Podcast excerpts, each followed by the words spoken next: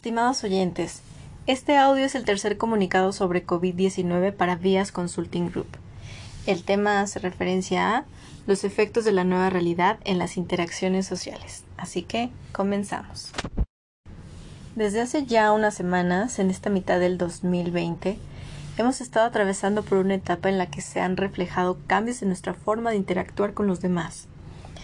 Hemos estado ya varias semanas en confinamiento, hemos tenido que evitar multitudes, hemos tenido que mantener un distanciamiento social y debemos utilizar cubrebocas y careta para estar frente a alguien. Y la pregunta aquí es, ¿qué efectos podría tener esto en nosotros? Bien, nosotros somos seres sociales y una manera de comunicarnos es a través del lenguaje corporal. Transmitimos intencionalidad con los elementos del paralenguaje, como tono de voz, ritmo, velocidad, volumen, etcétera, etcétera. Y el uso del cubrebocas y la careta representan una barrera para impedir esta claridad en las palabras y también impiden esta lectura en algunos gestos que se realizan con la parte cubierta de la cara y la correcta interpretación de las emociones con nuestra voz. Agreguémosle también que hemos aprendido que para confiar en alguien hay que mirar su rostro. Entonces nuestro sistema límbico reacciona en automático cuando una persona que no conocemos trae la cara cubierta, ocasionando un estado de alerta por la desconfianza. Y esto es en dos sentidos. No solo complica la manera de traducir el mensaje de la otra persona, el que estamos recibiendo, sino también de influir en los otros o de transmitir correctamente el mensaje que nosotros queremos dar de una manera efectiva. Hemos sustituido ya en gran medida la comunicación presencial con entornos de socialización digital.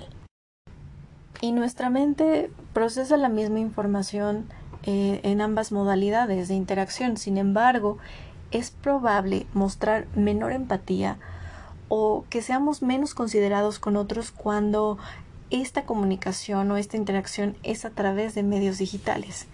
Se ha observado en las redes sociales que resulta más sencillo agredir a alguien por esta posibilidad eh, que nos da el permanecer en cierto anonimato. Pero el lenguaje es tan complejo que aún con todas estas condiciones es posible crear una verdadera conexión con los demás si prestamos más atención a todos los demás elementos involucrados en el sistema de comunicación, como las expresiones con nuestros ojos, los movimientos de las manos, los mensajes de texto, los mensajes de voz y tantos y tantos medios que están disponibles a nuestro alrededor. Bien podríamos aprovechar estos medios, pero aprovechemos de manera responsable que a través de estos medios digitales sentimos menos restricciones a la hora de dar una opinión y usemos la asertividad para decir lo que pensamos y expresar las ideas que no habíamos tenido oportunidad de contar o no nos habíamos atrevido. Por otro lado está el contacto físico, que es otra forma de socializar. Existen estudios que han demostrado que el tacto tiene efectos en nuestro comportamiento y en nuestras emociones. Nuestra piel es esa barrera que nos separa del mundo. Desde que nacemos o desde antes de nacer incluso, experimentamos esa sensibilidad táctil con la que empieza a formarse la conciencia de nosotros mismos como individuos separados del exterior. Imagínense, este contacto físico con personas que nos agradan es capaz de producir una sensación de bienestar, entonces es común que busquemos ese contacto porque aumenta la tranquilidad y disminuye la ansiedad. Y lo que sucede a nivel neurológico es la liberación de oxitocina, que es una sustancia química en nuestro cerebro que regula conductas como la empatía, el cariño, la confianza, la amistad, la compasión y la generosidad.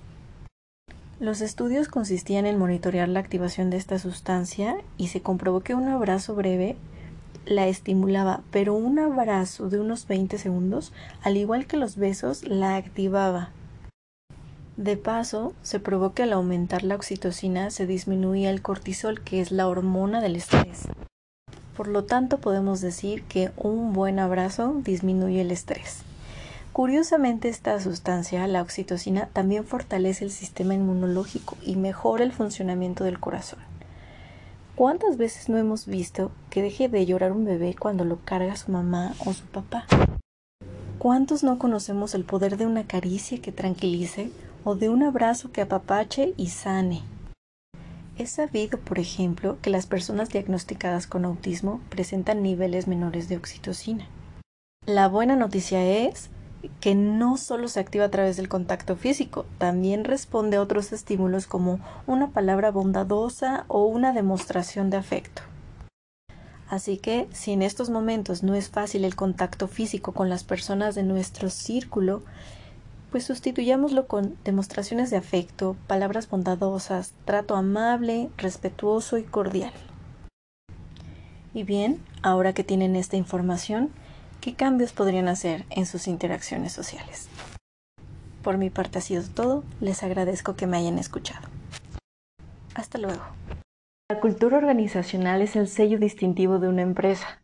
Comprende valores compartidos, creencias, hábitos y costumbres que se contagian y se transmiten. ¿Qué pasa entonces cuando estos hábitos y costumbres empiezan a ser distintos? Sin necesidad de profundizar en los motivos, sabemos que en estos días hemos tenido que adoptar medidas para proteger nuestra salud y en ello se ha incorporado el home office como modalidad de trabajo. Puede ser que estén sucediendo más cambios de los que notamos, pero el panorama puede ser más prometedor de lo que pensamos. Hemos transformado la forma de interactuar con jefes, con compañeros, con otras áreas, con clientes y con proveedores a través de la tecnología, y lo estamos experimentando juntos. Es por eso que a partir de hoy, en lo que resta del año, iremos reconociendo y construyendo juntos esta cultura organizacional digital en donde todos seremos protagonistas. Por lo tanto, tu participación será importante y necesaria, porque si eres parte de Walworld, eres parte de su cultura organizacional. Así que, bienvenido.